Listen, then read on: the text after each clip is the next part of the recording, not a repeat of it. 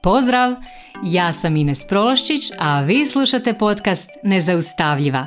Tu sam kako bih s vama podijelila korisne alate i primjere pomoću kojih ćete stilizirati svoj um, steći samopouzdanje i vještine kako bi bile zaista nezaustavljive, te svoje ambicije i snove pretvorile u stvarnost. Jer samo moćne i nezaustavljive žene mogu mijenjati svijet.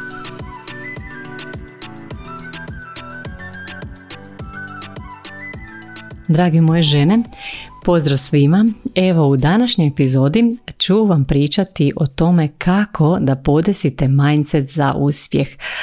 Na ovu me epizodu danas potaknuo razgovor koji sam jutros vodila sa jednom svojom prijateljicom s kojom sam nekad prije i radila, a e, bila mi je i klijentica na coachingu i ona upravo ovih dana e, daje otkaz, odlazi na e, neko puno bolje plaćeno radno mjesto i sad baš razgovaramo o tom procesu davanja otkaza i prisjetim se kad sam ja davala otkaz u korporaciji i onda jedna, jedna od, jedan od komentara je bio jao, ali zašto daješ otkaz, pa ti si ovdje toliko uspješna, ti si ovdje žena zmaj, ovo ono. I ja sam na to rekla, pa da, ja sam ovdje uspješna, ali ne zato zbog tog mjesta, nego zato što sam ja došla kao uspješna i odlazim kao uspješna zato što imam uspješan mindset. I baš o tome ću vam danas pričati e, kako podesiti taj svoj mindset da bude podešen uvijek za uspjeh bez obzira na okolnosti bez obzira gdje se nalazite. Kako se to radi kako se podešava mindset za uspjeh? Znači prva stvar koja je potrebna uvijek trebaš izabrati što ćeš raditi. Izabrati to neko svoje područje u kojem želiš zapravo biti uspješna. Znači ti odlučiš izabrati to neko područje i odlučiš da ćeš u tom području biti uspješna. Znači to je prvi korak. Samo trebaš donijeti tu odluku i odlučiti se ok, sad ću se tome posvetiti i u tome ću biti uspješna. Odlučiš da će upaliti od prve. I Sljedeći korak je, znači sebi objasniš zašto si baš to izabrala. E, znači trebaš razraditi cijelu priču onako samo za sebe. Zašto si baš to izabrala, a ne nešto drugo? Što će ti to donijeti? Koje dobro će ti to donijeti sad i u tvoje budućnosti. Znači malo razmisli o tome, to jest ne malo, nego razmisli kako treba tako da nemaš nikakvih nejasnoća, da nemaš nikakvih prigovora sama sa sobom. Znači jako je važno da ti sama sa sobom razriješiš sve svoje razloge u glavi. Zašto si baš to izabrala?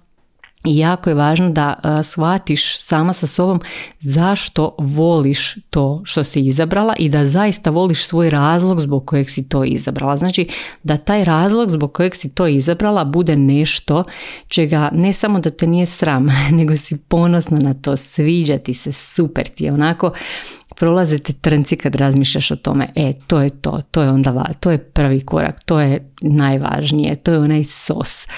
Ok, ako si u onoj fazi kao, joj, ali ja imam toliko toga, ne znam za što se odlučiti, ne znam što izabrati, vjeruj mi da znaš, samo se bojiš donijeti odluku. Pa onda za tebe je sljedeći korak da shvatiš, ok, čega te zapravo strah, je li taj strah utemeljen i da onda ipak doneseš odluku bez obzira na taj strah. Ok, sljedeća stvar, znači kad znaš što hoćeš, i ne bojiš se ući u to sve, znači voliš svoje razloge, voliš svoje zašto. Ok, sad sljedeća stvar je da sebi to lijepo prodaš. znači razmisli o svemu tome o toj svojoj priči, o tome u što želiš krenuti i razmisli bi li ti to kupila da ti neko drugi prodaje. Znači, to u što se želiš uvući, u što želiš ući i biti uspješna u tome, bili ti kupila tu priču, taj svoj proizvod, taj svoj posao, tu svoju ponudu, o čemu god da se radi. Znači, e, zamisli sebe u toj ulozi koju uzimaš i zamisli bili ti to kupila. znači, ovo, ovaj trik, taj hek možeš primijeniti na sve, ali ama baš sve u životu, bilo koje područje u kojem želiš biti uspješna. Znači uvijek možeš to upotrijebiti, o čemu god da se radi. Ok, i sad znači dok kontempliraš nad tim pitanjima, nad tim svim zadacima, bili ti to kupila ili ne i ako ti na pamet padaju onako različite zamjerke zbog kojih možda ipak ne bi kupila, nemoj olako shvatiti te, te zamjerke. Znači nemoj ih ni slučajno onako gurnut pod tepih i kao ma nema veze. Zašto je važno da to ne napraviš? Zato što sve te zamjerke koje imaš, one će se vidjeti.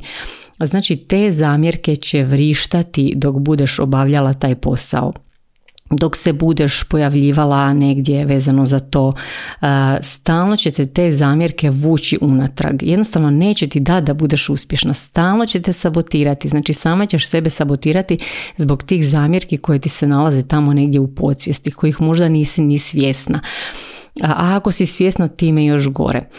Baš sam nedavno na coachingu je razgovarala sa jednom svojom klijenticom i inače ona piše fenomenalne tekstove kojima pomaže drugim ljudima, firmama da promoviraju svoje nekakve proizvode i znači to radi genijalno, znači fenomenalno piše za druge i sad je napravila neki svoj proizvod i treba pisati o svom proizvodu.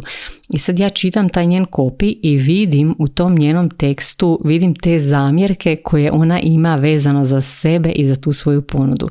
I znači točno vidim gdje ona sebe vidi kao nedoraslu u tom zadatku. Iako je ono i tekako dorasla i tekako je kompetentna, ali ona ima svoje nekakve vlastite unutarnje zamjerke i to se jednostavno onako podsvjesno, nesvjesno pretače u te njene prodajne tekstove. I njoj nije bilo jasno kako ja to vidim jer ona je smatrala da se to ne vidi. Ali uh, ja već sad imam toliko iskustva u tome i u biznisu i u prodaju i u coachingu tako da uh, to odmah uočim. Znači čim pogledam nešto odmah vidim te stvari a sad kako to vide kupci te tvoje priče, tvog proizvoda, te ponude, znači o čemu god da se radi, toga u čemu ti želiš biti uspješna, jel? Znači kupci možda neće znati ovako kao što ja znam o čemu se točno radi, koje su to tvoje zamjerke u tvojoj glavi, ali će oni osjetiti da nešto ne štima i zbog toga neće kupiti.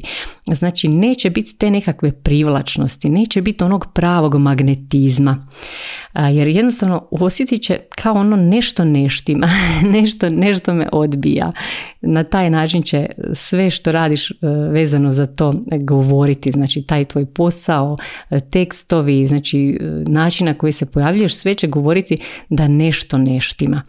I znači totalno je svejedno da li se radi o tome da prodaješ tu neku svoju priču na razgovor za posao jer želiš bolji posao ili a, prodaješ priču za neki projekt koji želiš dobiti ili pišeš opis svoje usluge, svog proizvoda za društvene mreže, za website, znači Totalno je svejedno o čemu se radi.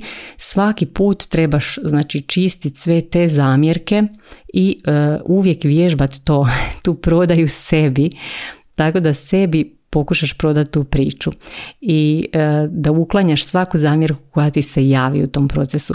Jednostavno ti svoju priču moraš voljeti najviše na svijetu i kad ti obožavaš tu svoju priču, kad obožavaš tu svoju ponudu, taj svoj proizvod, o čemu god da se radi, onda, onda se javlja onaj magnetizam onda onako dobro zračiš i svi žele biti u tvom prisustvu. A, onda ti ulaziš u ono što ja zovem zona moći. I to sam vam pričala kad sam snimala onu epizodu o novcu. Ako niste poslušali, poslušajte.